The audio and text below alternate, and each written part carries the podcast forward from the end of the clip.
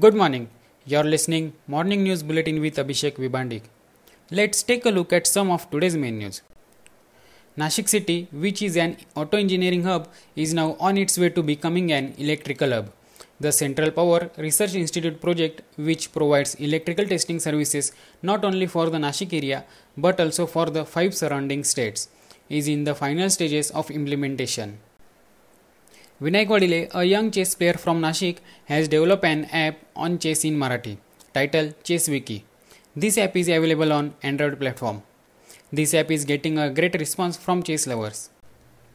President of Nashik Saraf Association, Chetan Rajapurkar, has earned a place in the Guinness Book of Records and Wonder Book of World Records for his collection of ancient rare coins. A monthly general body meeting of Nashik Municipal Corporation has been called on September 15. Discussions over the implementation of effective measures to contain transmission of COVID-19 will be held in it. Nashik Municipal Corporation are making assessment of reports filed under local body tax which was enforced before the introduction of goods and services tax across the country. A total of rupees 33.49 lakh has been recovered in the last 5 months in the form of local body tax.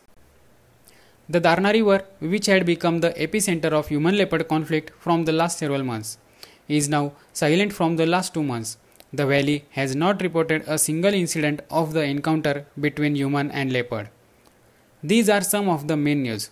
For more, log on to deshdoot.com. Stay home, stay safe, have a nice day.